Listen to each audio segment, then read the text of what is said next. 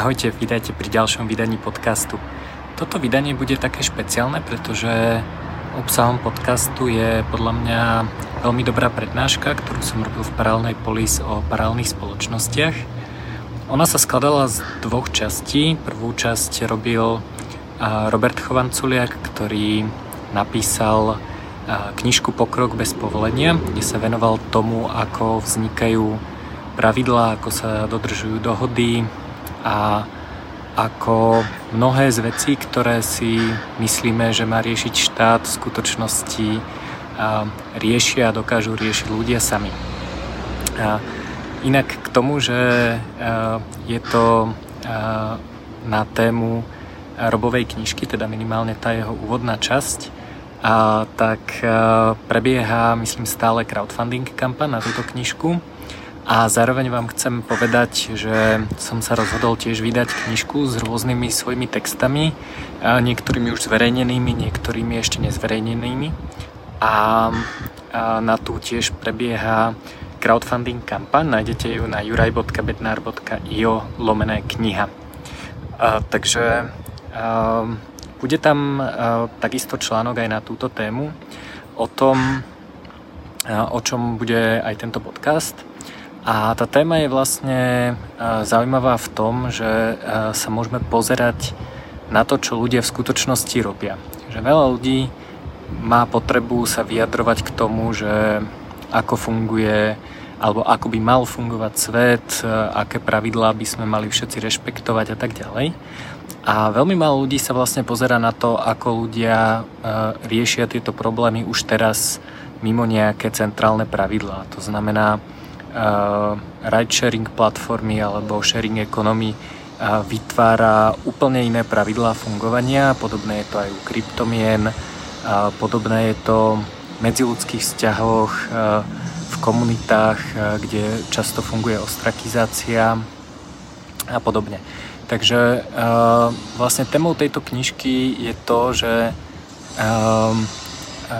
že paralelné riešenia sú už tu, sú tu teraz a vždy tu boli a dokonca pomocou nich riešime väčšinu vecí, o ktorých sú mnohí ľudia presvedčení, že ich musí riešiť nejaké, nejaký centrálny zdroj pravidiel, čo je v súčasnosti štát, kedy si to bola církev alebo nejaké iné spoločenské jednotky.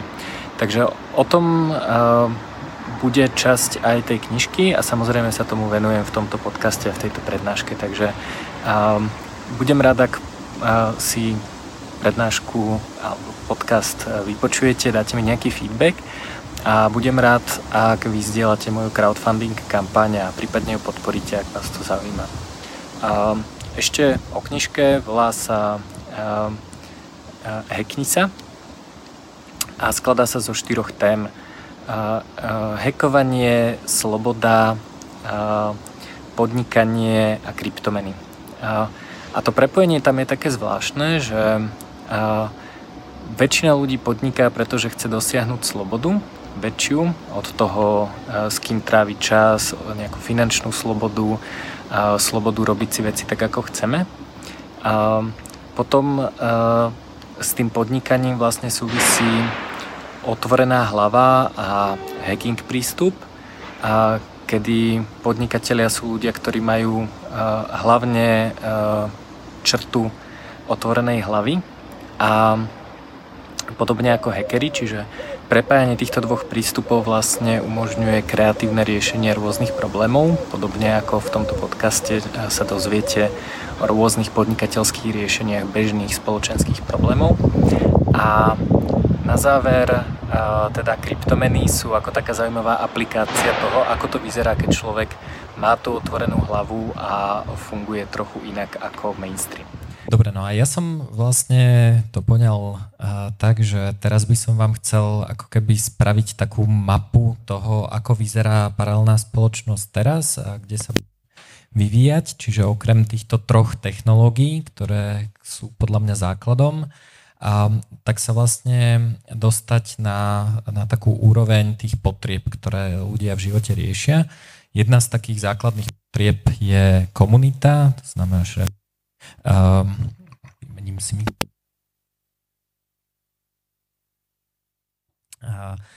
to znamená rôzne kluby, diskusné krúžky a tak ďalej, tak to je veľmi jednoduché. Vítajte v paralelnej polis, nachádza v paralelnej komunite. A samozrejme, toto je niečo, čo je úplne bežné. Dal som to na začiatok preto, lebo to všetci poznáme. Niekto chodí do šachového klubu, niekto sa proste chodí uh, diskutovať do Inesu o ekonomických knižkách, na krúžok čitateľov Ines, niekto chodí proste na všelijaké prednášky a tak ďalej. Takže je to niečo, čo poznáme a uh, Eh, to je taký pekný príklad toho, že, že ako keby túto službu poskytoval iba štát, tak by bola asi dosť o ničom. Že, že tuto práve vidno tú pestrosť, že, že vlastne každý človek má iné potreby a, a vlastne uh, iným spôsobom pristupuje k tomu riešeniu tých potrieb. A čo sa týka vzdelávania, tak stále sme v tom totalitnom režime, že tu máme povinnú školskú dochádzku s uh, povinnými uh, osnovami, a čo sa teda veľa ľuďom nepáči, rôznym spôsobom sa to, sa to hackuje. A jeden z hackov je homeschooling, kedy teda rodičia neposielajú uh, tie deti do, do školy, ale vlastne vzdelávajú ich doma. Uh, to je v rôznych krajinách rôzne regulované, ale nejakým spôsobom sa to dá robiť a existuje na Slovensku komunita homeschoolerov, ktorí, ktorí myslím si, že prvý stupeň sa tak, tak to dá robiť v dnešnej dobe. A potom je unschooling. Unschooling je o taký level vyššie, kde sa vlastne pozerajú na, na to, čo robia s deťmi v školách ako na niečo, čo je nebezpečné a, a, a chcú vlastne k tomu pristupovať úplne iným spôsobom. Jeden z tých spôsobov je ten, že, že deti sa neučia ako priamo predmety, ale robia na, na nejakých projektoch, na ktorých sa naučia vlastne to, čo, čo by sa učili v škole. Hej. Čiže nemajú hodiny fyziky, kde sa učia o gravitácii, ale, ale proste stavajú, uh, neviem, uh, katapult alebo niečo podobné a tam vedia pochopiť, že OK, tak keď natiahnem gumičku, tak, to, tak sa to nejak správa a keď to vyletí, tak to niekedy spadne a dá sa predpovedať, že ako. Čiže takým praktickým spôsobom. Existujú rôzne formy takého paralelného vzdelávania, ktoré je doplnkom k tomu klasickému vzdelávaniu. Napríklad náš kamarát Maťo Held má projekt Hemisféra, kde vlastne učí deti programovať tak, že ich učí vytvárať počítačové hry. Venuje sa naozaj malým deťom. To sú všetky také tie krúžky a, a, a iné takéto paralelné formy vzdelávania. Čiže toto je naozaj paralela, pretože tie deti väčšinou chodia do normálnej školy, ale potom ešte majú nejaké ďalšie vzdelávanie, ktoré, v ktorom sa podľa mňa naučia niečo oveľa užitočnejšie, ako kedy sa narodil Ludovič Štúr.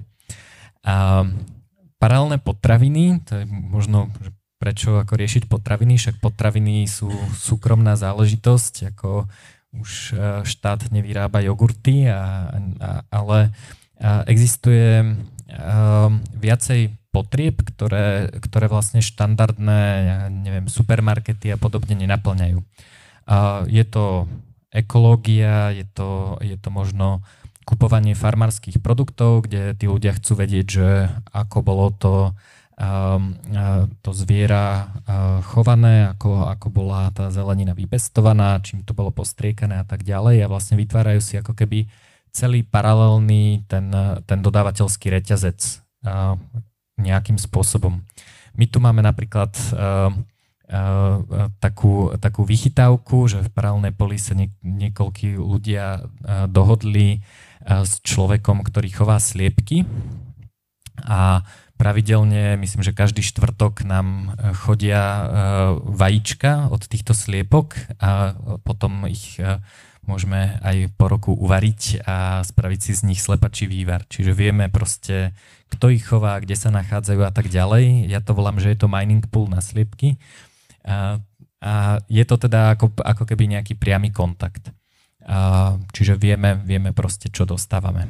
A, Zdieľaná ekonomika zo záhradky, to je tiež niečo, čo dosť fičí. Proste niekto vypestuje zeleninu, ktorá, e, keď e, ju niekto nespotrebuje, tak e, sa tá nadprodukcia proste pokazí. a takže dochádza vlastne k nejakému dealovaniu týchto, tejto nadprodukcie. Takže toto sú také veci, ktoré si vieme veľmi pravdepodobne predstaviť. Asi sme s nejakou formou takéhoto niečoho prišli do kontaktu.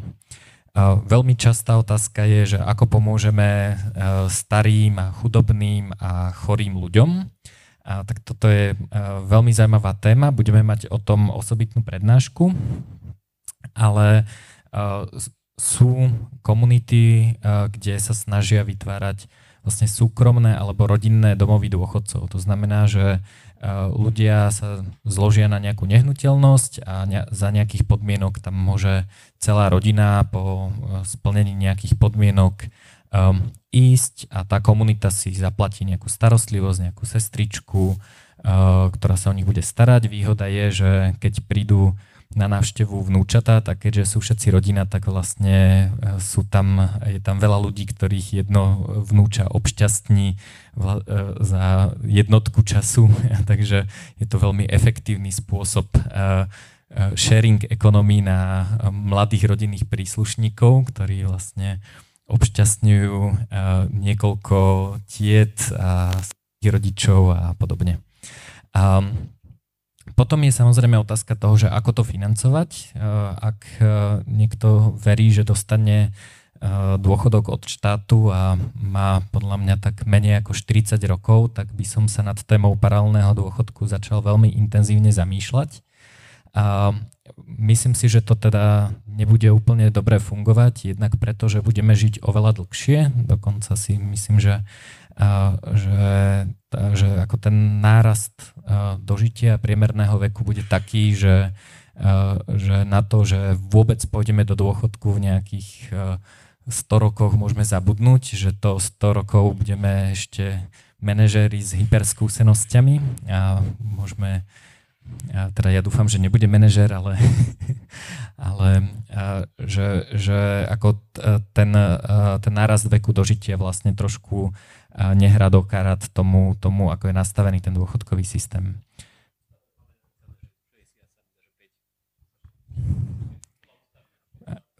Podľa ústavy je to dané, takže, takže super. um, no a druhá vec je, že teda ten, ten štátny dôchodok je podľa mňa neudržateľný, možno ekonómovia tom vedia viac ako ja, ale teda je otázka, že OK, ako sa to dá paralelne riešiť.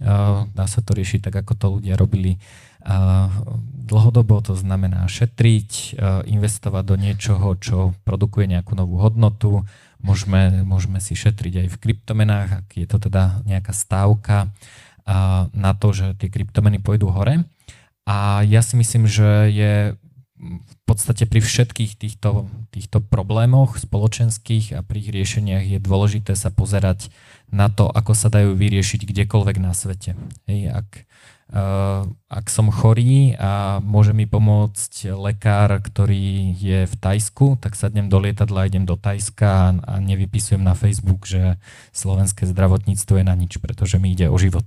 Takže ak uh, existuje uh, spôsob, ako si našetriť na dôchodok uh, v nejakej inej krajine, nejakou investíciou v nejakej inej krajine, tak ja osobne by som určite išiel do takejto možnosti radšej, ako sa spoliehal na to, že či to teda tí uh, ekonómovia v uh, rôznych inštitútoch finančnej politiky a podobne dobre zrátajú.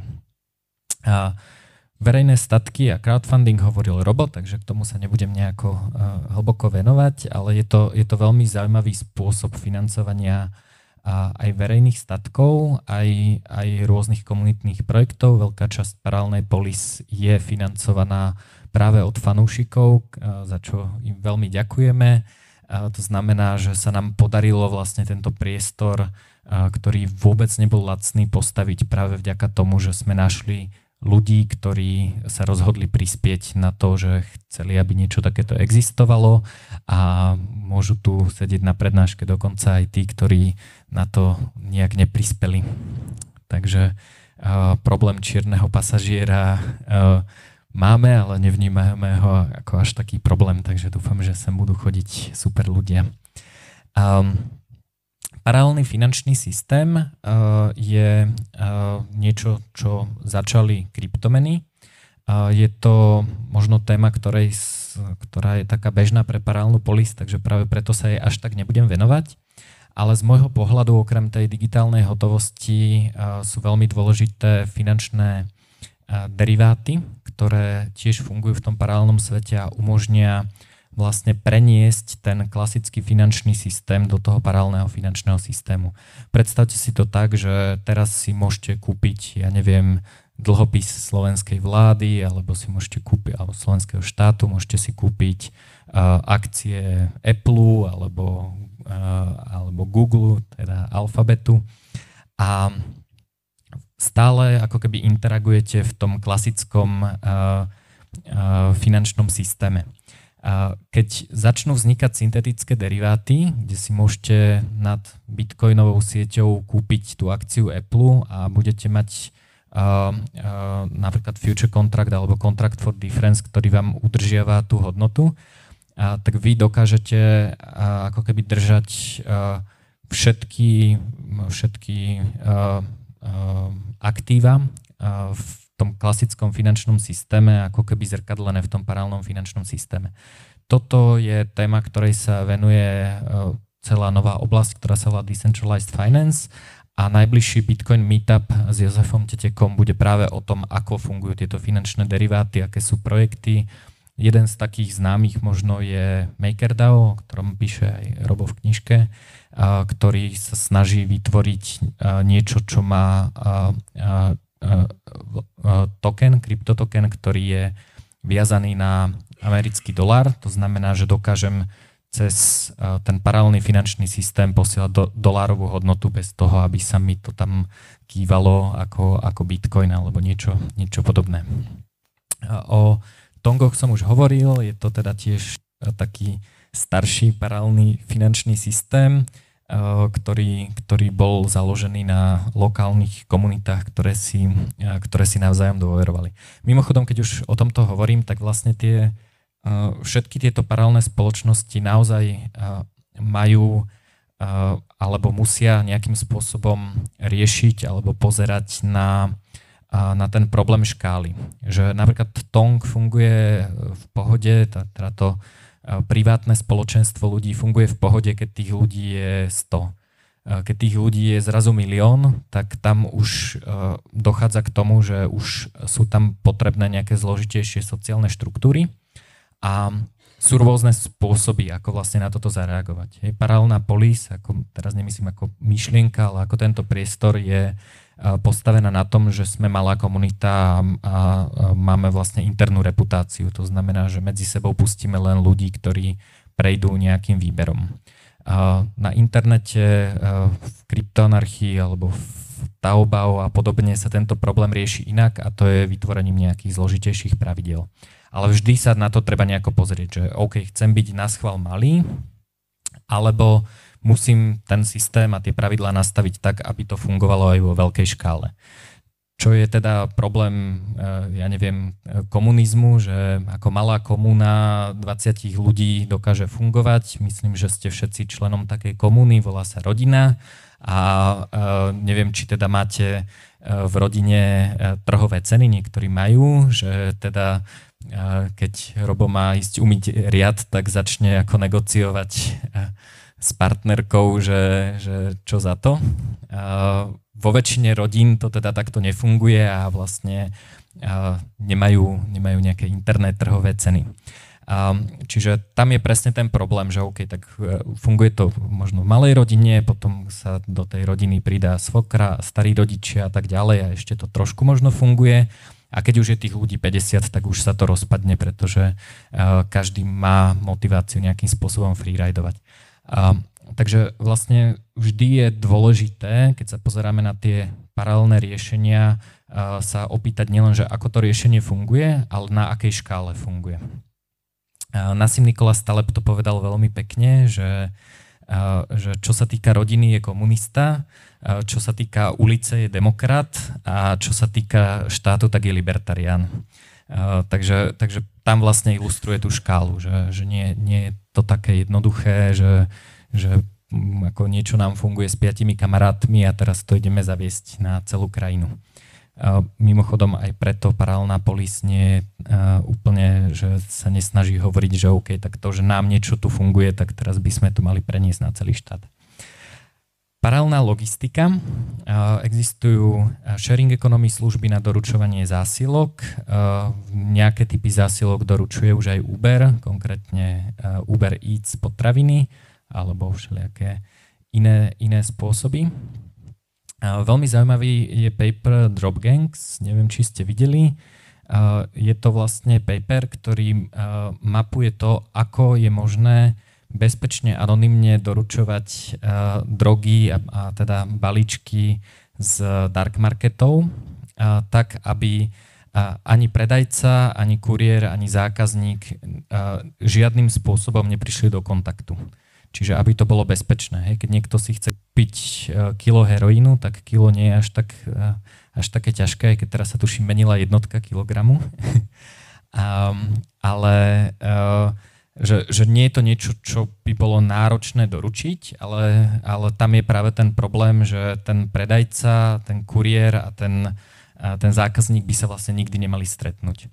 A tam vzniká nejaká trhová štruktúra, kde, kde vlastne uh, implementovali uh, v podstate alternatívu geocachingu, kedy sa Eh, tá zasielka uloží na nejaké miesto a, a vlastne šifrovaným spôsobom sa pošlú koordináty, potom to niekto vyzdvihne a vlastne tá, tá trhová štruktúra zabezpečí celú tú distribúciu. A to je teda jeden spôsob, druhý spôsob, s ktorým ľudia experimentujú, sú dróny, a, kde robia niečo podobné ako anonymizačná sieť Tor. To znamená, že príde dron, zoberie balíček, doručí ho na nejaké koordináty, odletí, priletí tam nejaký iný dron, zoberie ten balíček, doručí ho zase niekam inam. A vlastne nikto v tej, v tej, v tej reťazi tých dronov nevie, že či ten človek, od ktorého ten balíček berie, je prvý odosielateľ alebo je šiestý v poradí. Takže vlastne nikto nevie povedať, že, že odkiaľ ten balíček reálne prišiel. Takže to je zaujímavé preto, že teraz ako nehovorím, že eh, by sme mali nahradiť eh, Slovenskú poštu nejakým anonymizovaným, anonymizovaným eh, dronom.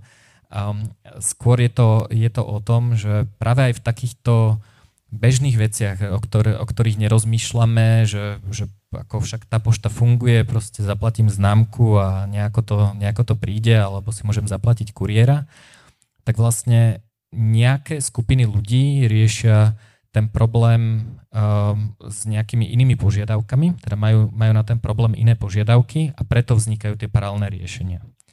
A tým chcem povedať to, že, uh, že zase ako toto nie je riešenie, ktoré by malo byť alternatívou, ktorá nahradí to hlavné riešenie, ale je to špecifický use case, ktorý funguje, pretože ho niekto potrebuje a je fajn, keď je niekoľko takýchto špecifických use caseov. Hej, keď, keď niekto má potrebu to doručiť rýchlo, tak je dobré, keď existuje riešenie, ktoré funguje rýchlo.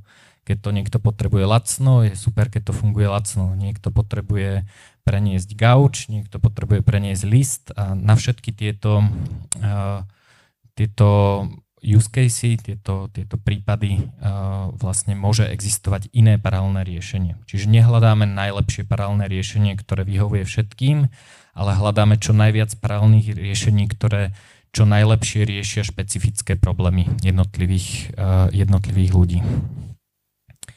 No, uh, o Open Bazare uh, už hovoril Robo, tu som spravil dnešný screenshot, snažil som sa tam nájsť niečo ilegálne, ale jediné, čo som našiel je takýto nejaký diklazepam a dokonca ani neviem, či je ilegálny, možno iba na predpis, a, ale skôr sú tam také, a, také bežné veci, knížky a tak ďalej.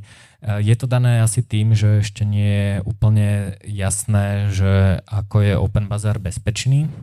A, takže paradoxne ako ak hľadáte nejakú nekalú aktivitu na Open Bazare, tak skôr to bude to, že z toho nikto nezaplatí DPH, ako, ako to, že by si tam niekto kupoval uh, nejaké drogy. Naozaj je tam, snažil som sa ich nájsť a, a nenašiel som.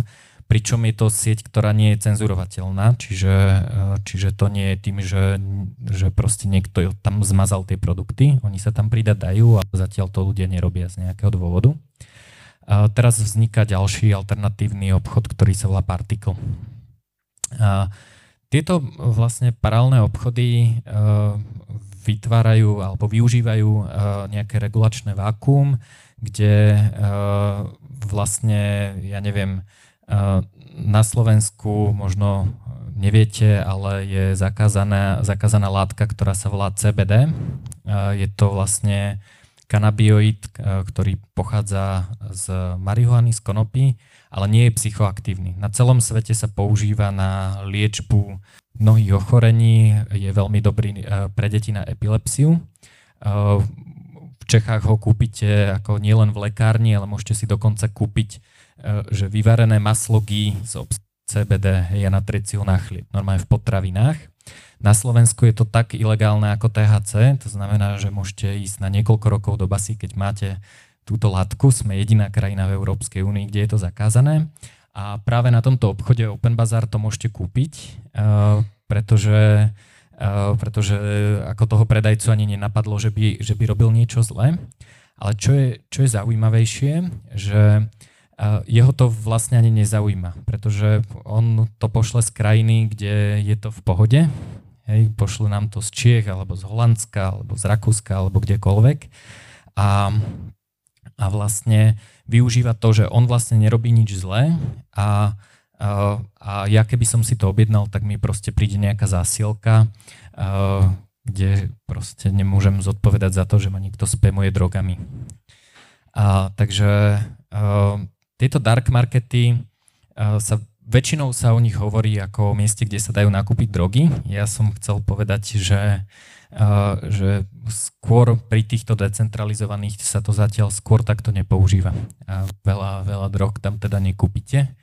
Um, ak vás táto téma zaujíma, tak vás pozývam 6.6. vo štvrtok a na prednášku Palatrávnika o dark marketoch. Teda takto nie, nie je to prednáška, je to workshop. To znamená, že keď si donesiete notebook, tak si môžete objednať niečo z dark marketu a, a možno vám to príde. Samozrejme, budeme to a, testovať na nelegálnych veciach, ktoré sa na týchto dark marketoch tiež predávajú. Ale ak si to chcete naozaj vyskúšať, že to nie je nejaká super zložitá shady vec, ale je to niečo, čo naozaj sa dajme tomu za 2-3 hodinky dokážete naučiť a zároveň si vypočuť nejakú teóriu, nejakú bezpečnosť okolo toho, tak určite prídite na túto prednášku. Táto téma je e, zaujímavá preto, že, že vlastne veľa z nás sa e, dostalo k paralelnej spoločnosti práve cez tému dark marketov. A my sme vlastne čítali knižku Paula Rosenberga Lodging of Wayfaring Men, ktorá bola napísaná, neviem presne v ktorom roku, ale bolo to určite pred tým, ako vznikol Bitcoin. Nevie, neviete? To, to je jedno. No a v tejto knižke je to román, kde vlastne analyzoval autor takú situáciu, že keď vznikne decentralizovaný market s anonymnými peniazmi, tak vlastne sa stane to, že štát príde o väčšinu príjmov. Prečo? Lebo DPH 20%, dan z príjmu neviem koľko, 20 plus minus. Hej, čiže um, možno nejaké odvody, nejaké ďalšie regulačné, účtovné a, a niečo tvoria vlastne polovicu ceny toho produktu. Hej, čiže keď si ľudia začnú kupovať na tom dark markete všetko, vrátane prášku na pranie a šiat a e, zaplatia zubárovi a tak ďalej, tak vlastne ten štát jednoducho bude postavený out of business. On proste uh, nemá akým spôsobom vlastne zdaňovať takéto transakcie, keďže sú neviditeľné. A tá knižka vlastne skúma, že čo sa stane, keď uh, by takýto dark market bol nejaký, nejaký mainstreamový a naozaj by ho za, začali používať ľudia. Odporúčam si to prečítať, je to ako veľmi zaujímavý román. Mňa, mňa to teda dosť bavilo. Riešia sa tam aj iné témy. A bolo veľmi zaujímavé, že to vlastne vzniklo ešte predtým, ako vznikol prvý decentralizovaný dark market a prvé uh, digitálne, digitálna hotovosť, hotovosť. Takže je to taká vizionárska knižka.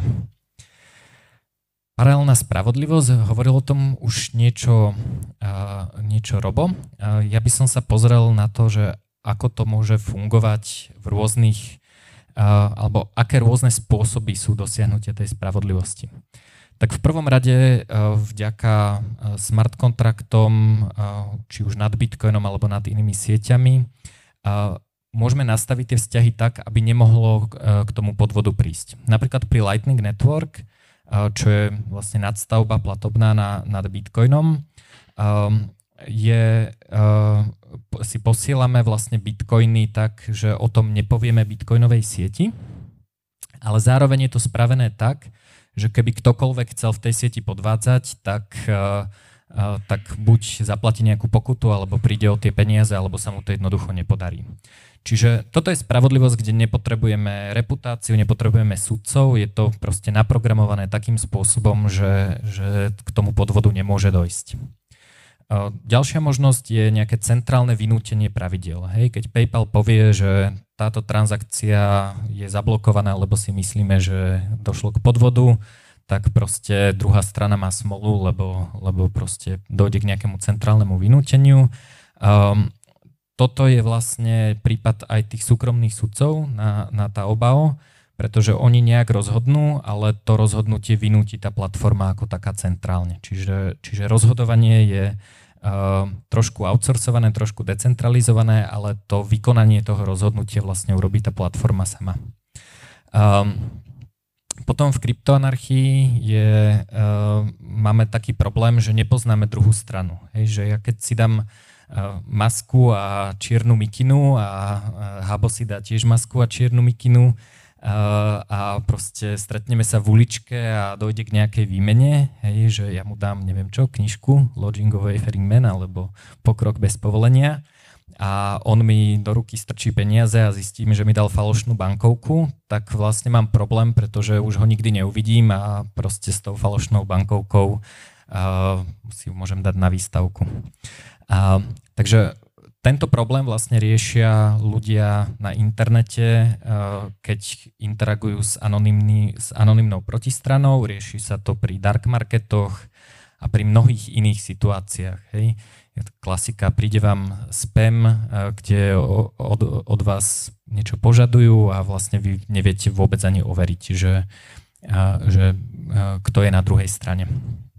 No a tento problém sa rieši väčšinou tak, že obidve strany si predplatia pokutu. To znamená, že v, tejto, v tomto prípade výmeny knižky za 10 eur by došlo k tomu, že my najprv sa stretneme s niekým, komu dáme obidvaja 10 eur do zábezpeky, potom dojde k výmene v tej temnej uličke a keď ktorákoľvek zo strán má nejaký problém s tou transakciou, tak vlastne príde za za tým človekom, kde sme sa zložili na tú pokutu a vlastne vyžaduje zaplatenie tej pokuty.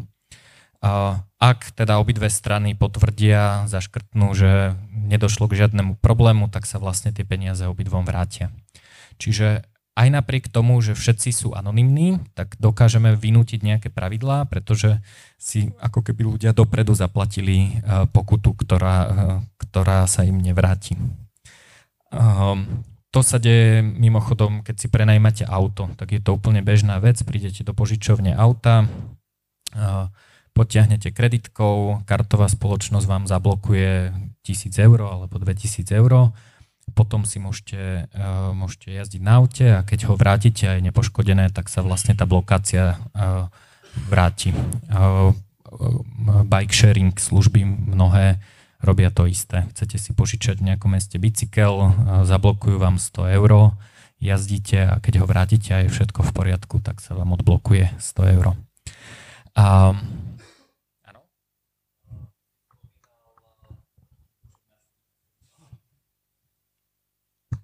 Keď si spomínal tých sudcov, tak e, ako rozhodnú, keď obidvaja tvrdia, že ja som to dal a druhý tvrdí, že nedodal, lebo pokiaľ viem, tak zvyčajne sa pre, sudca jednoducho úplne, že hlúpo rozhodne podľa toho, kto má lepšiu históriu. A to znamená, že keď má niekto, no, to je jasné.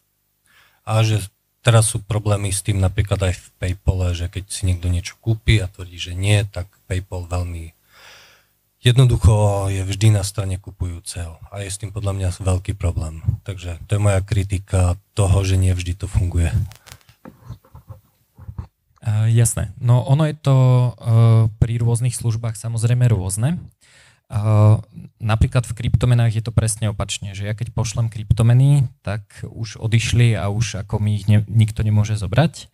Pri kreditkách a pri Paypale je to tak, že vždy obchodník zodpovedá za to, za to že nedošlo k podvodu a keď e, má problém dokázať, že niečo dodal a, a, alebo že neprišla platba alebo niečo podobné, tak proste má smolu. Jednoducho s tým väčšinou rátajú, preto e, závisí od toho, že akým spôsobom sa tie karty príjmajú. Niekedy si v zásade to poistenie a to riziko e, vezme na seba obchodník, niekedy banka. Závisí od toho, ako je, ako je to nastavené. Veľmi často e, sa robí, e, myslím teraz v, tej, v tých kryptoanarchistických riešeniach to, že najhoršia vec, čo sa môže stať, keď sa obidve strany nedohodnú, je, že tá pokuta prepadne obidvom.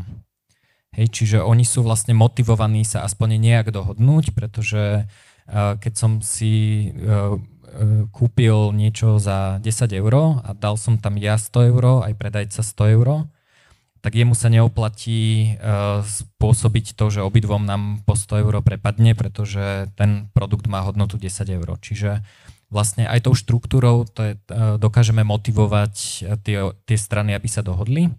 A samozrejme jedna vec je rozriešenie toho a druhá vec je reputácia. Čiže je veľmi dôležité, ak to má reputačný systém, tak aby ten reputačný systém bol nastavený uh, tak, že akékoľvek nedohodnutie sa vlastne škodí obidvom stranám a aby nebolo ľahké vytvoriť novú identitu napríklad. Na Silk Roade tento problém uh, exit schému riešili tak, že uh, účet predajcu stal 100 dolárov. To znamená, že to nebolo, že ja som sa zaregistroval, ale ja som musel poslať bitcoiny v hodnote 100 dolárov, aby som mohol predávať na Silk Roade. Uh, vďaka tomu sa nikomu neoplatí spraviť to, že si kúpi za 100 dolárov uh, účet a potom niekomu predá 5 gramov trávy za, neviem, 25 eur a podvedie ho, pretože dostane okamžite negatívnu reputáciu, účet z s nula hviezdičkami na jednej transakcii samozrejme je okamžite zbytočný a môže ho zahodiť a prišiel vlastne o tri štvrtinu svojej investície ten predajca. Čiže um, je tam ako keby viacero spôsobov, ako motivovať tých ľudí, aby sa dohodli.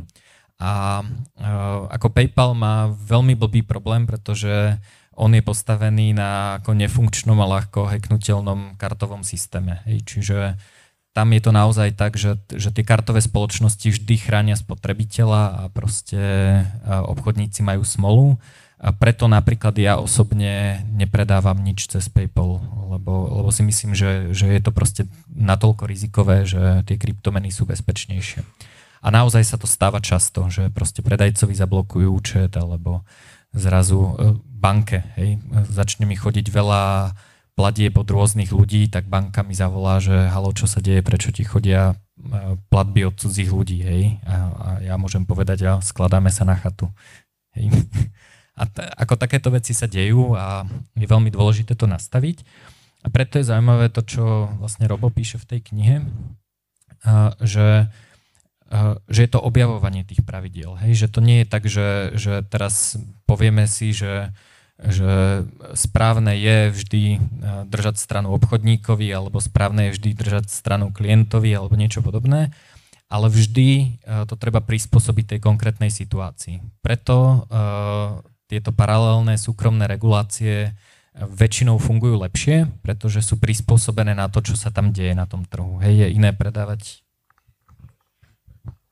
Ja by som možno ešte dodal, že ako keby uh, cieľ týchto riešení aj, aj uh, PayPalu, aj rôznych tých uh, kryptotrhov, ktoré hľadajú nejaké spôsoby, ako zabezpečiť uh, riešenie sporov, ako keby není vždy mať 100% úspešnosť dosiahnutia pravdy. Je? Že to sa jednoducho nedá, alebo by to príliš nákladné. Že oni hľadajú keby nejaké, nejak, nejaký kompromis toho, že kde bude keby naj, najmenší odpor. Je? Že keby není cieľ mať vždy 100% pravdu a nájsť pravdu, ale jednoducho minimalizovať náklady pre všetky strany. Je to tak. a potom vlastne sa môžu rozhodovať aj, aj tí ľudia samotní, hej, že, že na tom Silk Roade to bolo väčšinou tak, že, že sú mimochodom o tom veľmi pekné štúdie, že konkrétne som sa stretol na, na prvej Bitcoin konferencii v Londýne s človekom, ktorý vlastne mapoval ceny kokainu na Silk Roade. Mal normálne nejakú dizertačku. A vlastne tam bolo pekne vidno, že predajcovia, ktorí mali e, nízku reputáciu, tak oni predávali ten kokain pod cenu. Že, že vyslovene bolo vidno, že, že proste ten kokain za takú cenu nemohli získať, bol, bol kvalitný, a, a, ale ten človek vlastne musel podliesť tú cenu preto, aby získal tú reputáciu. Hej?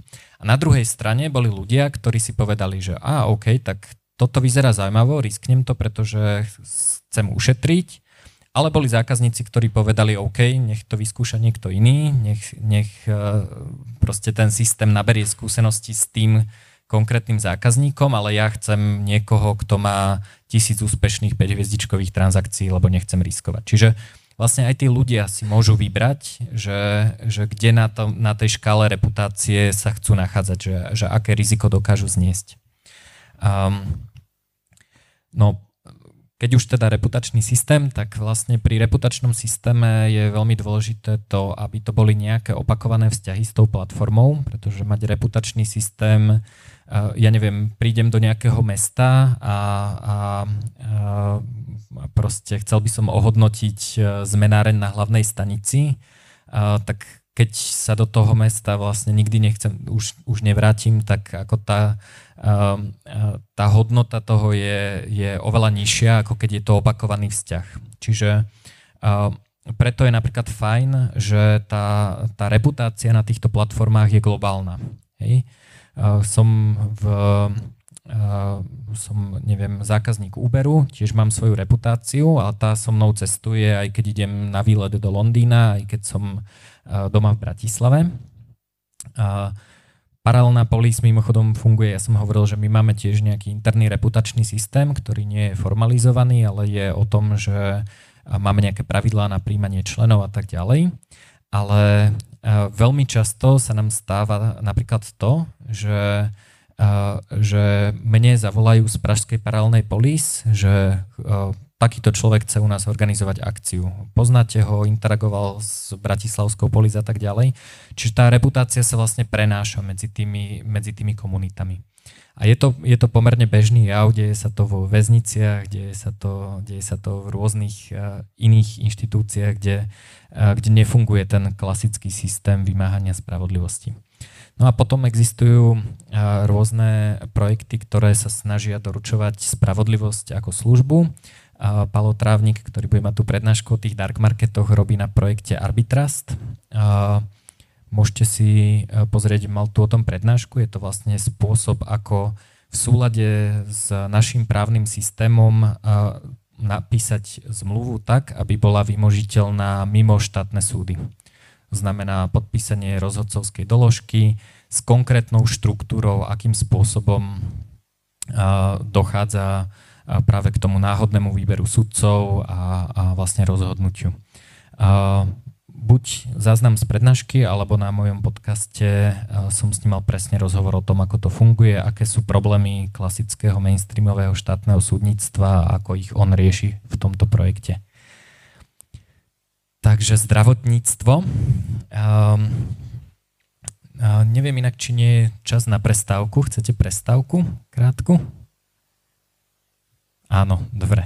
Tak, dá, tak dáme, dáme takú 5-minútovú prestávku asi a a, a potom budeme pokračovať, takže dajte si vodu a, a niečo napitie kľudne a budeme pokračovať paralelným zdravotníctvom.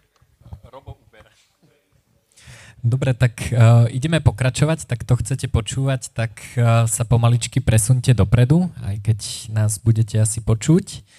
Um, ja tu spím ešte stream. Uh, nestopoval som to. Hej, hej. Dobre, takže, takže poďme na paralelné zdravotníctvo. A, tak v prvom rade teda veľa ľudí robí podľa mňa zásadnú chybu v životných rozhodnutiach, kedy sa spolieha na jedno, jeden konkrétny zdravotný systém jednej krajiny. Pričom teda vo svete fičí medical tourism, zdravotnícka turistika, ak pôjdete niekedy na dovolenku do Tajska, uh, tak ak teda nepôjdete na ostrovy, ale do, do veľkých miest, tak tam majú veľmi často služby ako šitie oblekov na mieru. To je úplne bežná vec. Prídete na dovolenku, nejaký krajčír si vás zmeria a kým odídete naspäť, tak máte ušitý, lacný a dobrý oblek. A druhá vec, ktorá je tam veľmi častá, sú zubné ambulancie. Fakt tých zubných ambulancií je tam podľa mňa viac ako coffee shopov v Amsterdame. Um, je to veľmi, veľmi bežná vec a veľmi veľa ľudí vlastne cestuje do Tajska práve preto, že je tam teplo a môžu si tam zároveň dať urobiť lacno a dobré zuby. Takže veľmi často sa to oplatí aj s letenkou. Ja som to raz počítal, že keď má niekto vlastne nejaký, nejakých, nejaký väčší počet kazov a potrebuje vlastne urobiť nejaké zložitejšie operácie, vybrať osmičku alebo niečo podobné, a tak veľmi často sa to oplatí uh, aj s letenkou uro- nechať urobiť v Tajsku. A, takže uh, väčšinou hm? Aj v Kolumbii, aj v rôznych iných krajinách. Ale ale ako, mimochodom ja som stretol ľudí, ktorí zase prišli na Slovensku, na Slovensko, pretože sú tu lacní a kvalitní zubári. Takže nehovorím, že u nás je to zlé. A boli konkrétne Američania, tak pre Američanov sú lacní lekári asi všade, okrem Singapuru. Um, ale e, čo je zaujímavé, že, že uh, ako väčšinou, keď ľudia nadávajú na zdravotníctvo a proste čakajú od polnoci do rána na neurológa a niečo, tak tam, že ako prečo nesadnú do autobusu a nejdú do Heinburgu alebo do Viedne alebo kdekoľvek inde, kde, kde vlastne tieto služby sú tiež poskytované. A toto je podľa mňa ako dobrý spôsob, ako to vyhekovať, že, že ako nepozerať sa zase na, to, na nejaké maličké Slovensko a na nejaký jeden zdravotný systém, ale opýtať sa, kde mi pomôžu najlepšie za najlepšie peniaze. Hej?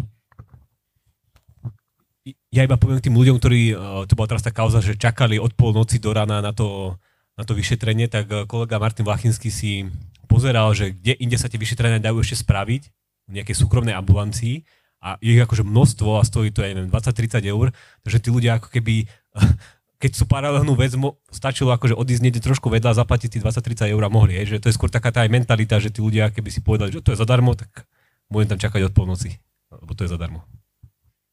No ja som sa presne pýtal, že prečo ne, nevyužijú vlak zadarmo a nejdú do iného mesta, však ako neurologov je všade mŕte. Takže, uh, takže toto je vlastne ako keby riešenie kvality a ceny a potom, čo sa týka zdravotníctva, tak veľa vecí sa u nás uh, nedá spraviť vôbec. Napríklad preto, že sú regulované, alebo preto, že sa u nás ešte neposkytujú, nemajú tam no, nejaké prístroje a tak ďalej. Napríklad v Latinskej uh, Amerike a aj v niektorých št- amerických štátoch je veľmi bežné to, že ľudia chodia na terapiu kmeňovými uh, bunkami, čo je vlastne taký zákrok, že vám kmeňové bunky a kov, tie rastové faktory na tie kmeňové bunky z kostnej drene a z tukového tkaniva a nejakým spôsobom ich ako veľmi rýchlo kultivujú a potom vám, vám ich pichnú tam, kde potrebujete. Veľmi často sa táto terapia používa na riešenie takých problémov, kedy naozaj treba niečo veľmi intenzívne regenerovať. Že ľudia, ktorí, ktorí sú ochrnutí, alebo ľudia, ktorí, ktorí proste majú nejaké nefunkčné svaly a tak ďalej, a po rôznych dopravných nehodách, tak veľmi často využívajú takúto terapiu. A zaujímavé na tom je, že tu sa ani nedá veľmi hovoriť o nejakej farmalobby, pretože jediné, čo na to potrebujete, sú bežné chirurgické nástroje a lokálne anestetika. Že tam nie je ako tam niečo predať z farmafirmy, hej, že to nie je, že potrebujete nejaký magický liek, je to proste ambulantný zákrok, kde vám vezmú vaše vlastné bunky, nakultivujú ich a streknú vám ich naspäť. tak toto napríklad na Slovensku uh, si zatiaľ nekúpite, ale keď by ste potrebovali regenerovať nejaké tkanivá, tak v Latinskej Amerike, v Paname, uh, v Mexiku, uh, myslím, že, že v Bolívii a v USA sa toto dá úplne v pohode spraviť a je to teda, to prídete ráno na kliniku a po obede odchádzate domov.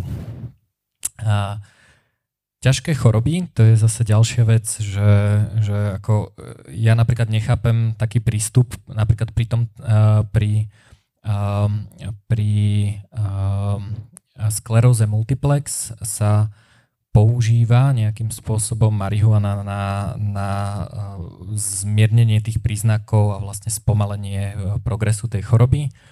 A, a proste ľudia, ktorí, ktorí ju majú, tak namiesto toho, aby aby proste sadli do prvého lietadla a odišli niekam, kde im dokážu pomôcť a kde ich za to nezavrú do basy, tak ako vypisujú na Facebooku, aké je to hrozné, že sa to tu nedá. Je to hrozné, že sa to tu nedá, ale zároveň máme veľmi jednoduché riešenie, pretože v ktorejkoľvek okolitej krajine sa takáto terapia dá úplne v pohode urobiť.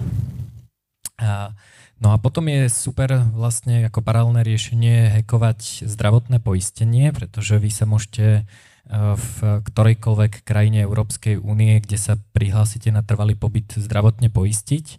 Čiže keď máte pocit, že slovenské zdravotné poistenie vám nepokrýva nejakú liečbu, alebo taká liečba tu nie je v nejakej tabulke, v nejakom cenníku, tak zase ako ísť niekde, ako keď zomieram, tak e, ako kľudne sa presťahujem na rok do Heinburgu a poistím sa v rakúskej zdravotnej poisťovni.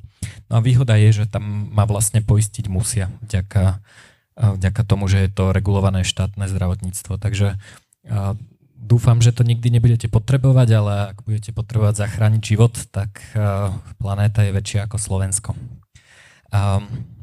Existujú paralelné zdravotné poistenia, napríklad Palo teraz testuje Safety Wings, Safety Wings sa to volá, čo je nejaká forma celosvetového zdravotného poistenia. Veľa ľudí si to trošku milí a vlastne sa poistuje ako nejakým cestovným alebo úrazovým poistením, ktoré nepokrýva napríklad dlhodobé ťažké chronické choroby. Tie si musíte riešiť doma, takže na to si dávajte bacha, ale existujú normálne celosvetové poistenia, kde, ktoré vám pokrývajú liečbu v rôznych krajinách. Väčšinou, keď si teda do tých krajín prihodíte USA, tak to poistenie je dvakrát drahšie, takže... Ešte také, také heky trochu. A vlastne, e, keď máte úra, úraz mimo Európskej únie, tak je, je dosť nízka pravdepodobnosť, že vám to e, slovenská zdravotná poistenie, ktorú máte, poistí. Ja som mal zlomenú ruku v Paname a mne to dôvera odmietla poistiť. Takže som musel od nej vyžiadať eh, potvrdenie o tom, že, eh, že, že, že mi to odmieta predplatiť a s tým som kontaktoval môj, moje cestovné poistenie, čo je Alpenfire. Takže ja momentálne mám nasledujúci plán, eh, taký chain, možno sa to bude dať doskriptovať. Uh, ja som poistený, ja som teda panamský rezident, poistený som v Safety Wings, čo je americká zdravotná poisťovňa a teraz som tam mal nejaké úrazy. To znamená, že uh, to je moja primárna poisťovňa, takže skúsim im to dať predplatiť. Keď mi to zamietnú, čo je dobré, tak kontaktujem Alpenfire, čo je moje cestovné poistenie. Keď mi to zamietnú, tak kontaktujem N26, čo je moje druhé poistenie. Keď mi to zamietnú, kontaktujem Revolut, čo je moje tretie poistenie. A keď mi to zamietnú, tak uh, kontaktujem Diners, čo je moje štvrté či piaté cestovné poistenie. Takže v takomto chaine a tam, tam podľa mňa väčšinou, väčšinou hneď ten druhý článok tu už preplatil a myslím si, že keď to máte takto v chaine, tak nemusíte mať obavy z toho. No. Tak vždy máš možnosť ako posledný bod v chaine napísať nasratý status na Facebook, ale je veľmi fajn, keď týmto nezačínaš. Takže a, dobre, samozrejme, dobrá alternatíva je aj teda šetriť si peniaze na to, že, a, že počítam s tým, že nebudem asi vždy úplne zdravý. Takže a, mimochodom tejto téme by som sa tiež chcel venovať v osobitnom nejakom meetupe. Paralelné podnikanie, no to je, to je veľmi zaujímavá téma. Začnem takými klasickejšími uh, uh, službami, napríklad služba Winglio uh, je služba, keď si nechcete alebo nemôžete založiť firmu, nejakú SROčku alebo akciovku alebo živnosť. Napríklad ste, uh, nemáte čistý register trestov alebo máte nejaký iný podobný problém. A, tak firma Winglio robí, robí to, že vás zoberie pod svoje krídla a podnikáte vlastne pod ich značkou, ak splníte nejaké, nejaké predpoklady, oni za vás vystavujú faktúry a potom vám to vyplatia ako dividendu, vlastne to, čo ste zarobili. Čiže je to služba, je to možno, že firma ako služba, mne sa to viacej možno páči, že faktúra ako služba, že jednoducho, keď nemáte možnosť vy vystavovať faktúry, tak si toto jednoducho kúpite na trhu a nemusíte vlastne sa zaoberať s účtovníctvom a obchodným registrom a, a podobne. A existujú služby, ktoré toto isté robia vlastne opačným spôsobom, to znamená, nejakým, nejakým spôsobom zamestnajú vašich zamestnancov, sú to rôzne agentúry a dokážu im posielať výplatu a vy nemusíte riešiť mzdového účtovníka a všetky takéto veci okolo. Jedna z takýchto služieb dokáže robiť tie výplaty za krypto a dokáže zamestnávať tých ľudí celosvetovo. Takže ďalšia, ďalšia možnosť, ako vlastne niektoré z tých častí podnikania úplne outsourcovať do nejakého paralelného riešenia. Um, existujú rôzne nadácie a vlastne rôzne iné spôsoby, ako, ako podnikať v tom paralelnom systéme a môžeme si, alebo v tých paralelných systémoch. A jedna z takých najzaujímavejších tém sú nové formy organizácie a organizovania. Jedna možnosť je vytvárať tzv. tokenizované vzťahy cez tokeny, tokenized shares a hybridné tokeny. Token si môžete predstaviť ako nejakú kryptomenu, ale namiesto toho, aby mala hodnotu len tak sama o sebe, alebo aby, aby, bola, aby reprezentovala niečo z reálneho sveta, tak reprezentuje, reprezentuje váš podiel na nejakom projekte alebo podiel na, na zisku alebo na výplate alebo na nejakej utilite tej siete. Uh, takže uh, tým, že si buď kúpite alebo nejakým spôsobom vytvoríte ten token, tak sa stávate podielnici v tejto organizácii ale nie, nestane sa to tak, že prídete na obchodný register a tam sa zapíšete ako spoločník firmy. Nestane sa to tak, že si kúpite akciu na nejakom akciovom trhu, ale stane sa to tak, že na nejakej kryptoburze kliknete buy a zrazu, zrazu máte, a máte podiel v tej firme. Pričom je to teda zapísané, je to anonymné, je to zapísané na nejakom blockchaine veľmi pravdepodobne. A Ďalšia taká nová forma je e, to, že e, veľmi veľa firiem na získanie nejakého základného kapitálu alebo nejakého kapitálu na podnikanie nevyužíva e, venture capital fondy alebo nejaké, nejaké rizikové, rizikové fondy, fondy rizikového kapitálu, ale využívajú crowdfunding. To znamená, robím nejakú zaujímavú službu, tak najprv oslovím mojich klientov, či náhodou nechcú mať podiel na tej firme a vlastne môjim akcionárom je ten DAO. V dnešnej dobe sa to, nehovorím, že úplne často, ale stále častejšie robí vo forme tých tokenov. To znamená, že za ten crowdfunding dostanete nejaký kryptotoken a ten vám vypláca nejaký podiel alebo nejaké fička, môžete hlasovať a tak ďalej.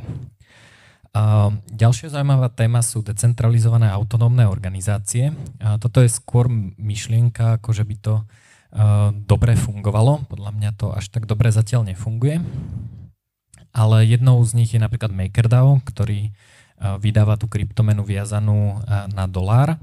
No a myšlienka je, že, že niekto má nejaký nápad, chce niečo zrealizovať, nejakým spôsobom na to vyberie peniaze, ale vlastne všetko, čo sa týka tej realizácie, si kúpi na trhu. To znamená, že to je prázdna firma, ktorá nemá, nemá žiadneho riaditeľa, nemá žiadneho manažéra, nemá, nemá vlastne, vlastne nič, okrem toho, že vyzbierala kapitál a rozdala nejaké tokeny. No a teraz uh, tí ľudia pomocou tých tokenov hlasujú, že OK, tak keď chceme spraviť tento náš produkt, tak prvé, čo musíme, je spraviť tender na to, aby sme vybrali nejakého dobrého priemyselného dizajnéra, ktorý napríklad vyrobí takéto zariadenie, takéto posúvatko na slajdy. A tak vypíšu tender, e, nejakým spôsobom sa do toho zapoja ľudia. Tí ľudia môžu byť aj členmi tej organizácie, úplne náhodné firmy na tom trhu a potom sa to vyberie a potom sa povie, OK, tak teraz to musíme predávať, tak poďme vymyslieť marketingovú kampaň. Tak najmeme marketingovú organizáciu a táto vlastne spraví. Čiže je to vlastne úplne prázdna firma, ktorá jediné, čo má, je možno nejaké meno a nejaký hlasovací mechanizmus a všetko, čo tá firma robí, si nakupuje na trhu za tie peniaze, ktoré vyzbierala. Um, ďalšia zaujímavá vec je nejaké podielové spoluvlastníctvo, napríklad, keby som si chcel kúpiť nehnuteľnosť v Paname, tak musím mať veľa peňazí a kúpim si jednu nehnuteľnosť. Možno by bolo lepšie mať 1% zo 100 nehnuteľností, aby som vedel nejakým spôsobom distribuovať riziko, ideálne v 100 rôznych mestách. A, ale ako kúpiť si 1% nehnuteľnosti nie je až také ľahké. A práve vďaka tomu uh, vznikajú uh, postupne maličké, maličké fondy, uh, do, do ktorých môžu ľudia zainvestovať, zase dostanú token a vďaka tomu majú teda nárok na nejakú časť toho nájomného počítaní nákladov a vlastne získavajú, získavajú príjmy. Super na tom je, že tokeny sú uh, alebo nie sú, ale, ale môžu byť likvidné. Hej, že ja keď, si, ja keď založím uh, SROčku, ktorá kúpi uh, tú budovu a, uh, a tá SROčka uh, má nejakých, nejakých majiteľov a ja sa rozhodnem, že s mojim 1% podielom chcem výjsť von, tak je to pomerne ťažké. Nemá to trhovú cenu, uh, musím, musím ju nájsť, musím ju na tom trhu objaviť a má to pomerne veľké transakčné náklady. Kdežto keď sa obchoduje jedna 10 tisícina na burze a proste ľudia s tým špekulujú, tak ja si kedykoľvek môžem povedať, že OK, tak ja už teraz panamské, ne, panamským nehnuteľnostiam neverím a jednoducho to predám a, a vyberiem si to. A, a, vyberiem si vlastne a, tú hodnotu, takže že ten token niekomu inému predám na burze a, a, a ten, ten tie peniaze použijem na niečo iné. Mimochodom veľmi často takéto organizácie tie tokeny aj skupujú samotné, to znamená, že, že ten token nemusím predať niekomu inému, kto ho chce, ale predám ho tej organizácii a tým pádom vlastne podiely všetkých sú vyššie. A ja som takto napríklad pestoval citróny v Čile. To, to bola jedna z prvých takýchto organizácií, kde nejakí ľudia ako úplne prvá bola taká, že robili crowdfunding na pestovanie trávy. Tam som sa nezapojil, ale bola to nejaká anonimná kanadská decentralizovaná organizácia, kde povedali, že zbierame bitcoiny, nakúpime hydropóniu, lampy, semiačka, proste vypestujeme trávu a predáme ju a budeme platiť dividendy. A tak to bolo také dosť shady. Ani som vlastne nevedel, že samozrejme, že kto to je, bola to nejaká anonimná organizácia ale tá farma na citróny normálne existovala, mohol som ju vidieť na Google Street View, potrebovali vlastne rozšíriť to, tú, tú farmu a zbierali peniaze. Potom, keď predali citróny na trhu, tak mi prišli nejaké drobné dividendy a o dva roky vlastne skupovali tie podiely, lebo si povedali, že už vlastne nepotrebujú mať toľko akcionárov, že je to pre nich príliš zložité a treba tam hlasovať a tak ďalej, tak vlastne skúpili tie tokeny a skúpili ich za vyššiu cenu, ako, ako e, za ktorú ich predávali, takže som bol veľmi spokojný, lebo vďaka mne sa vypestovali nejaké citróny a ešte som na tom aj trošku zarobil. Asi 30 eur. Um, potom teda uh, je veľmi zaujímavá téma, zase sa odvolávam na paralelnú polis. To sú neziskové organizácie, ktorých cieľom je budovať ekosystémy. A to budovanie ekosystémov je vlastne o tom, že v mnohých odvetviach je vlastne potrebné vytvoriť nejaké základné stavebné kamene, ktoré, ktoré samé o sebe nie sú až také možno hodnotné alebo ako, ako zaujímavý podnikateľský zámer, ale vlastne z nich sa dá, sa dá vlastne postaviť niečo, niečo zaujímavé. Čiže ja keď začínam uh, v nejakom odvetvi, uh, poviem napríklad taký starší príklad, um, že, že vzniklo hnutie open sourceového softveru, tak na začiatku to bolo fakt ťažké, pretože všetky kompilátory, operačné systémy, proste všetko, čo som potreboval na to, aby ten software mohol fungovať, tak vlastne všetky tieto veci boli nejakým spôsobom uzavreté.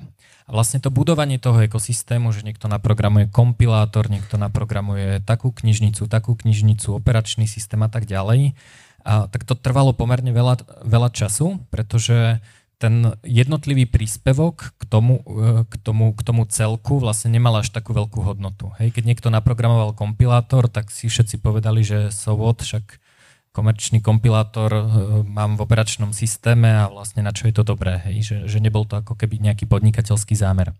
Ale keď uh, vznikol ten ekosystém a bol na takej úrovni, že, že bol užitočný, napríklad, uh, napríklad teda Linuxový operačný systém, ktorý uh, je momentálne určite na viacerých zariadeniach ako Windows, pretože ho všetci máme v Androidových telefónoch a veľa z neho aj v iOSových telefónoch, um, tak až vtedy to má nejakú hodnotu. Čiže um, pre mňa je veľmi zaujímavé vlastne vytvárať tie organizácie, ktoré budujú ten spodný layer toho ekosystému, ktorý vlastne umožní tú podnikateľskú inováciu, že na tom sa to celé dá postaviť.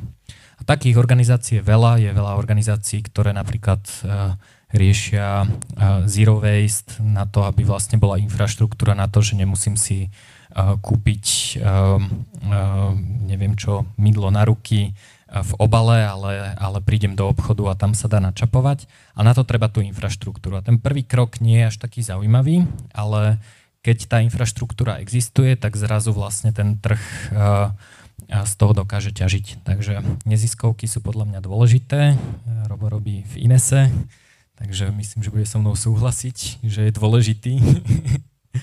um, No a potom vlastne vznikol taký zaujímavý spôsob práve pri tých kryptomenách, kedy veľa ľudí rozmýšľa tak, a je to teda tak, ako rozmýšľa momentálne aj ja, že ja nepotrebujem vlastne ani si založiť nejaký startup, nepotrebujem sa venovať nejakej konkrétnej firme, ktorú rozvíjam, nemusím byť nikde zamestnaný, ale ja viem, že keď si kúpim nejaké bitcoiny teraz a prispievam do toho ekosystému, to znamená, že je to užitočnejšie, ľudia o tom vedia a tak ďalej, a tak ja zarábam vlastne na, na tom, že, že tá, tá kryptomena, ten ekosystém sa zhodnocuje. Takže je veľa ľudí, ktorí nemajú vôbec žiadne zamestnanie, sú proste programátori, ja neviem, Monera, Bitcoinu, rôznych kryptomien a oni proste sa ráno zobudia, poškrabu sa na hlave a povedia si, hm, tak možno keby existovala pekná mobilná peňaženka na Monero, tak moje Monera, ktoré som si už kúpil, budú mať vyššiu hodnotu. Tak ju idem naprogramovať a dám ju všetkým zadarmo, e, nerobím v žiadnej firme, v žiadnom startupe, iba, iba vlastne ako zhodnocujem celý ten ekosystém. A každý uh, tomu, tomu ekosystému prispieje nejakým malým dielom a spolu je tá hodnota vlastne eh, oveľa vyššia. Čo je zaujímavé, eh, že v tomto, v tomto spôsobe rozmýšľania je každá moja konkurencia kolega. To znamená, že ja keď programujem tú Monero peňaženku a zistím, že vlastne mi to ani nejde a je to zlé, ani to užívateľia nevedia používať a tam je konkurenčná peňaženka, tak ja môžem okamžite preskočiť k ním a poviem, pozrite sa, tak ja som naprogramoval túto časť, tá je dobrá, tu si zoberte a idem vám pomôcť s tým vašim projektom. Pretože môj cieľ je rovnaký a ak bude úspešná konkurencia, tak to moje Monero sa aj tak zhodnotí. Takže paradoxne vlastne pri tom budovaní ekosystémov a tej základnej infraštruktúry neexistuje až tak konkurencia v tom, že jeden podnikateľský nápad versus druhý, ale všetci vlastne robia na rovnakom projekte. A je vlastne úplne jedno, že ako, ako sa ten ekosystém pozdvihne. Že to sú také nejaké nové paralelné formy organizovania. A paralelná kultúra, moja obľúbená téma, pretože uh, uh, má uh, asi taký negatívny ohlas na mojich sociálnych sieťach, ako keď som povedal, že že nejdem voliť, lebo s pravdepodobnosťou 10 na minus 7 ovplyvniť nejaký hlas, tak to si môžem radšej čítať v hamake knižku a má to pre mňa väčšiu hodnotu. Tak keď som povedal, že, že vlastne možno by bolo zaujímavejšie, keby rôzne festivaly a, a, alebo umenie alebo rôzne takéto veci neboli financované zo štátnych grantov, ale pomocou crowdfundingu, sponzoringu a od zákazníkov, tak samozrejme som dostal spršku tomu, toho, že tomu nerozumiem. No a som veľmi rád, že v paralelnej polis uh, ukazujeme, že sa to dá. Tak napríklad aj túto výstavu, ktorú tu uh, všade uh, okolo vidíte, tak to je jeden z to je výstava Olgy Paštékovej, ktorá, ktorý, ktorá nebola vyrobená e, zo žiadneho európskeho ani štátneho grantu, čo je teda podmienka toho, že tu niekto môže vystavovať.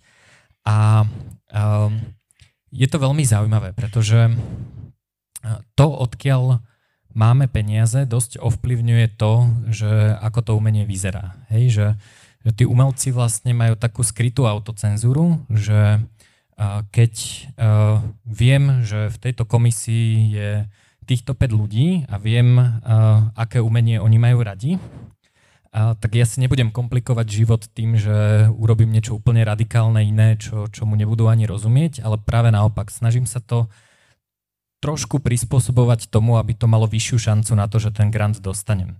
Čiže paradoxne to má taký efekt, že, že tie grantové programy vlastne to, to umenie normalizujú. Ono, je, ono sa stáva stále podobnejším a podobnejším a, a, a pre mňa teda menej zaujímavým. Takže a, preto sa snažíme v paralelnej polis vlastne hľadať a, také umenie, ktoré nevzniklo takýmto spôsobom. A, ja som povedal, že v momente, keď ho a, už nebudeme vedieť nájsť, tak tu budeme mať prázdne steny, a to je vlastne výstava toho, že paralelná kultúra neexistuje.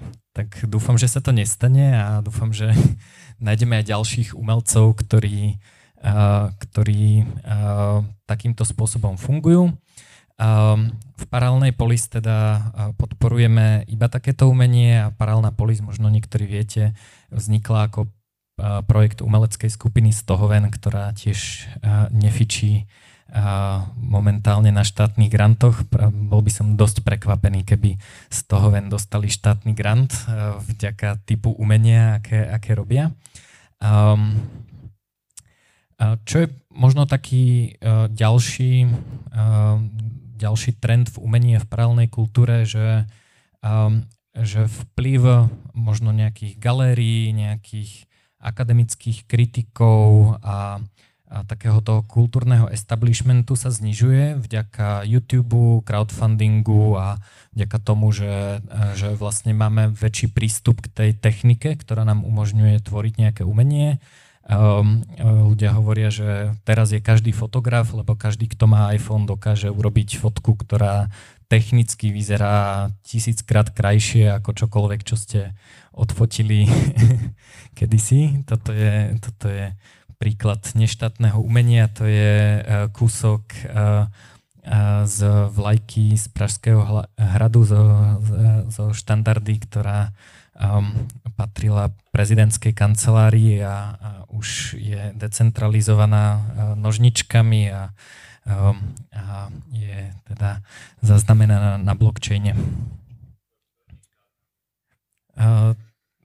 To je proticentralizačné umenie. Uh, Um, a je teda decentralizované, takže už je vlastne decentralizované. Um, takže uh, tým, že, že vlastne uh, to umenie je jednoduchšie vytvoriť, uh, je jednoduchšie a decentralizovanejšie to, že sa dokáže dostať k tým koncovým užívateľom cez rôznych influencerov na YouTube, na, na Instagrame a tak ďalej je možné jeho tvorbu zafinancovať. Ja som vlastne crowdfundoval tiež niekoľko zaujímavých umeleckých projektov. A, tak vlastne tí umelci, a, tak to, toho umenia je, je podľa mňa viac. Otázka je, že aké je, a či je, či je kvalitné alebo, alebo menej kvalitné, ale dúfam, že tá parálna kultúra vlastne začne vznikať e, viac aj na Slovensku, pretože e, je to skôr zahraničný trend. V Čechách takého umenia je trochu viac a, a na západe, e, hlavne teda v Amerike, je ho oveľa viac, kde ako veľmi veľa zberateľov a tak ďalej financuje takéto, takéto umelecké projekty. Takže ak viete o nejakom veľmi peknom umení, eh, ktoré nie je financované z grantov, tak môžete povedať mne alebo Mariane, eh, ktorá je eh, často zodpovedná, alebo Palimu za to, že tu niečo takéto vzniká.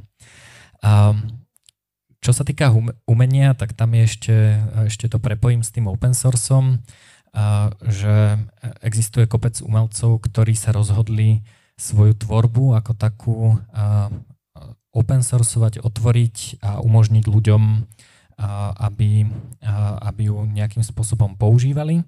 My sme sa rozhodli, že z toho množstva open sourceovej hudby pod Creative Commons licenciou vyselektujeme niečo, čo je počúvateľné v kaviarni. Vznikol projekt Popoluška, ktorý naprogramoval Paul Trávnik, čo je taký prehrávač, kde sa vám pustí náhodný náhodná pesnička, ktorá je pod Creative Commons licenciou a vašou úlohou je to iba počúvať a v momente, keď tam bude niečo, čo sa v kaviarni počúvať nedá, tak kliknete na dislike.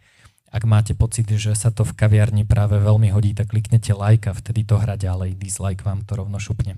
No a z toho sme potom vytvorili torrent s takouto hudbou, ktorý si môžete stiahnuť a keď máte nejakú prevádzku, nejakú kaviareň a nechcete platiť poplatky, ktoré skončia na účte Joža Ráža, tak môžete, môžete využívať takúto neštátnu a open sourceovú hudbu. No a potom úloha tej paralelnej kultúry je vytvoriť nejaký kultúrny imprint, čiže, čiže vlastne vytvoriť spôsob, akým komunikujeme myšlienky medzi sebou a to je podľa mňa úloha každej paralelnej spoločnosti, že mať nejaké svoje, svoje memečka, svoje, svoje výrazy, svoje, svoju vlastne takú, takú kultúrnu podnož. To sa napríklad veľmi dobre podarilo uh, trilógii Illuminatus, čo je taký veľmi zaujímavý libertariánsky román, ktorý dosť prebrala práve hackerská open sourceová komunita. Odporúčam prečítať. Marketing. No tak s paralelným marketingom sme získali úplne nechtiac skúsenosť v momente, keď Facebook a Google zakázali pay-per-click reklamu na čokoľvek, čo súvisí s kryptom, čo na paralelnapolis.sk lominko čokoľvek je určite aspoň jedno kryptoslovo vždy, takže sme stratili akúkoľvek možnosť promovať akcie.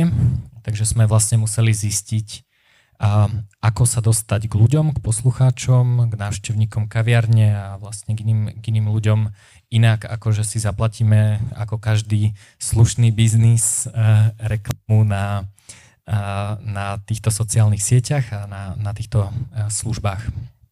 A dá sa to robiť rôzne cez influencerov, newslettery, rôzne diskusné e, skupiny a tak ďalej. Čo je zaujímavé, že, že e, rovnako ako pri tom umení sa aj toto decentralizuje. Že kedysi PR bolo o tom, že e, pripravíme chlebičky, pozveme novinárov, tým, tých nakrmíme, niečo im povieme a oni asi napíšu článok. Hej? Čo robíte stále, no my bohužiaľ na to nemáme peniaze a robíme iba biohackerské chlebičky, tie sú drahé, takže uh, a, takže tak. No a, a vlastne a stále viac je to, je to o tom, že, že si nájdeme vlastne ľudí, ktorých zaujíma to, čo robíme, tie témy, ktoré, ktoré robíme a, a oni majú zase nejakú skupinu ľudí, ktorí ich sledujú. Čiže oni majú vlastne vytvorených, vytvorenú nejakú skupinu divákov a, a, vlastne nejakým spôsobom s takýmito ľuďmi uh, spolupracujeme. Čiže nie je to teraz hrstka novinárov, ale je to oveľa väčšia skupina ľudí, ktorí majú nejaký vplyv a, a vieme to lepšie zacieliť, pretože nebudeme uh, uh, úplne interagovať s influencermi, ktorí uh, točia videjka pracujúcej chudoby. Možno by to bolo dobré promo, ale myslím si, že že transakčné náklady na odpovedanie na komentáre by boli vyššie ako úžitok. Aj keď Robo sa smeje, pretože oni s nimi celkom úspešne interagujú. Čo sa mi páčilo, pozrite si podcast na vršku, veľmi, veľmi zábavné. Um, čo sa podľa mňa uh, deje, že um, uh, vlastne aj hardcore fanúšikovia, to sú ľudia, ktorí ten váš produkt majú naozaj veľmi radi, a tak oni sami to šíria. Hej? Že už len tým, že, že e, ja napríklad e, na Facebooku je taká funkcia, že hviezdička, že vidím všetky posty od toho človeka, tak mám zahviezdičkovaný Ines, mám zahviezdičkovanú Pražskú Polis, Wildera a, a, a ešte mám Jimba, to je taký portál o tom, že čo sa stavia v Bratislave. Ja som toho fanúšik, lebo sa mi páčia, páčia ich články a proste ako hardcore fanúšik zdieľam veľa vecí, ktoré, ktoré oni uh, publikujú a tým pádom vlastne ja, ja ako fanúšik niečoho som marketingový nástroj ako keby, pretože pomáham tomu, čomu fandím. A ďalšia taká téma je, že vlastne ten marketing a ten predaj sa veľmi často robí cez affiliate fees, to sú také tie linky, ktoré majú nejaký váš kód a keď použijete tento kód, tak ten, ten, koho kód to je, tak dostane nejakú odmenu. Čiže to zase využívajú blogeri, youtuberi a tak ďalej, ktorí väčšinou tým ľuďom poskytnú nejakú zľavu a vlastne za to dostanú ešte oni nejakú, nejakú províziu. Čiže vlastne marketingový kanál nie je len uh, tá firma, ktorá si niečo kúpi, nejaké, nejaké pay-per-click reklamy alebo niečo podobné, ale práve využije tých fanúšikov na to, že oni to sami nejakým spôsobom propagujú a za to dostanú nejakú odmenu. Čo si myslím, že sa stane a zatiaľ sa veľmi nedieje uh, okrem nejakých ICOs, uh, je tokenizácia uh, týchto, týchto referral fees, pretože keď máme ako keby opakované obchody, tak uh, ja dostávam ako, ako affiliate uh, tie fička pravidelne, hej, že, uh, že proste dostávam, neviem, niekto si kúpi cez moju linku pripojenie na internet a ja dostávam za toho predplatiteľa, kým je klientom tej firmy, ja neviem, 50 centov mesačne alebo niečo podobné. Čo sa podľa mňa stane je to, že takýto obchodný vzťah sa tokenizuje a bude prevoditeľný. To znamená, že ja si poviem, že OK, 50 centov mesačne je fajn, ale ja teraz potrebujem 4 eurá, tak vlastne tento vzťah niekomu predám a ten dostáva to, to mesačné, uh, mesačné fíčko a ja som vlastne získal nejaký jednorázový, uh, jednorázový uh, referral fee za to, že som mohol ten vzťah predať. Taká vec, teraz nastal taký nepríjemný uh, precedens. Uh, ľudia, ktorí robili uh, referály na kryptomarkety, tak išli do basy. Áno, to znamená, neviem, či poznáte takú stránku deep, deep.web, čo bola normálne, že statická HTML stránka, kde ste mali všetky od, odkazy na, na kryptomarkety a, a tam boli nejaké referál kódy a vlastne tých ľudí, ktorí prevádzkovali statického HTML chytili, zatkli a idú do väzenia za to, že dostávali vlastne referály, teda referál z tých kryptomarketov. Čo je podľa mňa drsné, lebo to nikto tomu neveril, že také sa dá spraviť ani, ani tí samotní ľudia. Je to tak. Takže uh, affiliates zjavne majú právnu zodpovednosť za to, čo tá druhá strana robí a, alebo nerobí. Takže zaujímavé. Dobre, ešte tu máme pár vecí. Uh, paralelný software, alebo ja som to nazval, že paralelná kreativita, pretože nevzniká len software, ale všeličo iné. Napríklad tá Creative Commons hudba.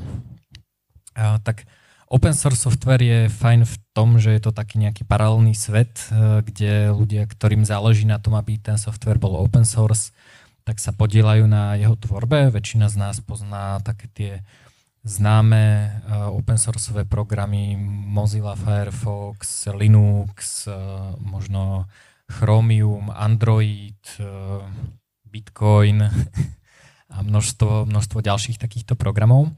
Uh, mňa v poslednej dobe veľmi zaujíma. Ja som totiž to zistil, že moja obľúbená sociálna sieť je GitHub, že ma baví asi tak 10 krát viac ako Facebook, lebo tam vlastne sa môžem zapojiť priamo do tej kreativity. Nie je to o výmene názorov, ale je to o tom, že tí ľudia spolu niečo tvoria. A je to teda pre mňa taká oveľa lepšia kreatívna odmena participovať na niečom, čo vzniká, ako, ako väčšine diskutovať. No a vlastne zistil som, že existuje niečo, ja to volám, že tail end, to, to sú vlastne také, také úplne programy, ktoré využije 5 ľudí, že nie je, to, nie je to proste Linux kernel, ktorý má milión inštalácií, ale sú to napríklad také veci, teraz sme zverejnili pred pár dňami nástroj, ktorý, ktorému dáte veľa fotiek a on zanonymizuje všetky tváre. Pretože v paralelnej polis máme pravidlo, že e, nefotíme ľudí bez opýtania, e, čo e, ako v prípade toho, že si chcem spraviť jednu fotku na Instagram je veľmi jednoduché. Proste tých troch ľudí, čo sú na tej fotke, sa opýtam a buď mi ju dovolia urobiť, alebo nie. Pre event fotografera je to trošku problém, pretože keď chce spraviť 150 fotografií a hýbe sa tu strašne veľa ľudí, a, tak sa to technicky nedá spraviť. Hej. Keby vás takto niekto chcel cvaknúť spredu, tak by som musel od každého z vás si vypýtať povolenie. Takže sme spravili nástroj, ktorý detekne všetky vaše tváre a jednoducho ich zašedí a tým pádom ste nejakým spôsobom zanonymizovaní. A toto je software, ktorý podľa mňa bude mať e, mimo našej komunity tak možno dvoch ďalších užívateľov, že nie je to niečo, čo bude e, každý používať. Hej. Ďalší príklad je Habo naprogramoval e, software, ktorý konvertuje položky z toho jedného terminálu na iný typ terminálu a predpokladám, že bude mať okrem nás presne jedného používateľa a to je paralelný polis Praha. Ak vôbec. Takže Um, mňa vlastne zaujímajú takéto, takéto programy, ktoré, uh, ktoré vôbec je ťažké nájsť a majú veľmi špecifický use case. Um, možno poviem ďalší príklad, kedy som ten takýto program nevytvoril, ale, ale použil a, a potom sa, sa na ňom trošku podielal. Um, v, v, v starej firme uh, kolegovi ukradli bicykel a bola tam bola tam kamera, ale kamera bola taká, že vygenerovala uh, ja neviem, raz za pár sekúnd obrázok. Ešte v, la- ľavom dolnom rohu uh, bol dátum a čas, takže sa tam stále niečo hýbalo, lebo sa tam menil dátum a čas.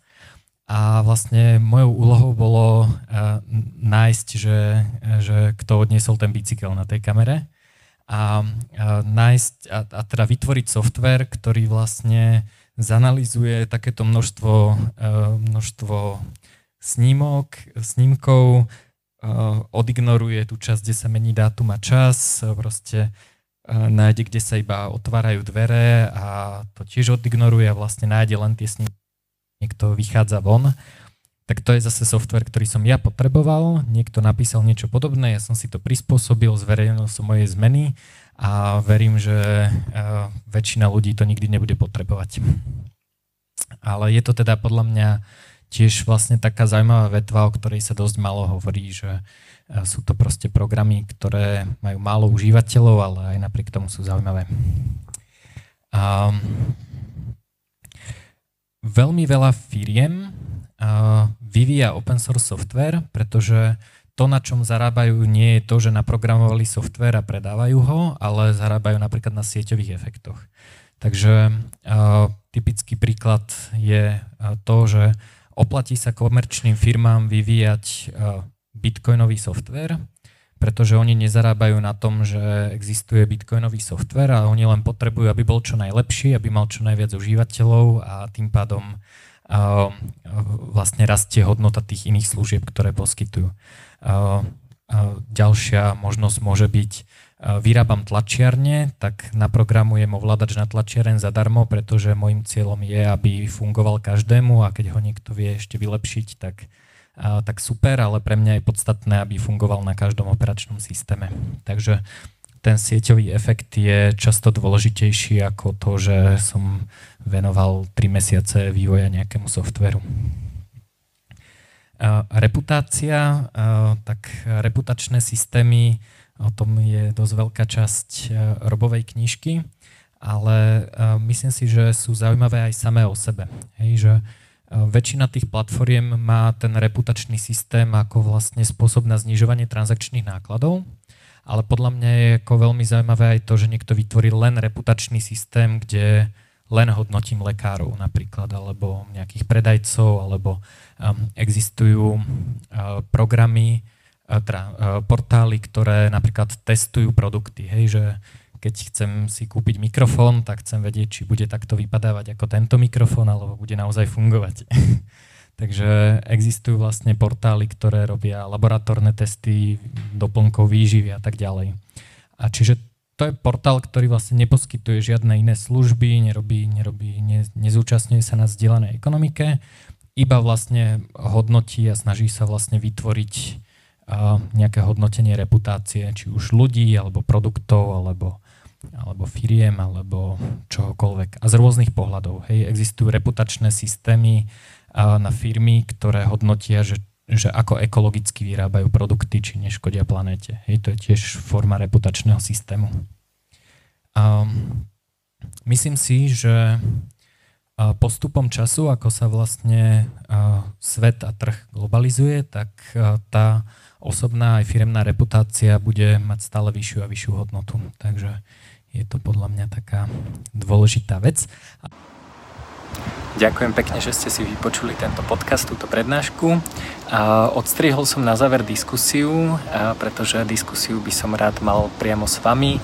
Môžete diskutovať u mňa na Facebooku alebo mi napísať e-mail alebo správu cez môj web.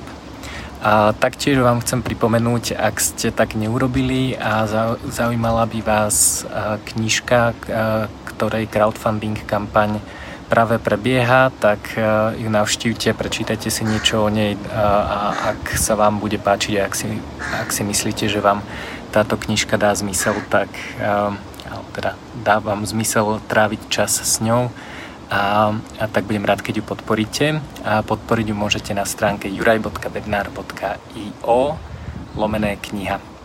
Ďakujem pekne, majte sa.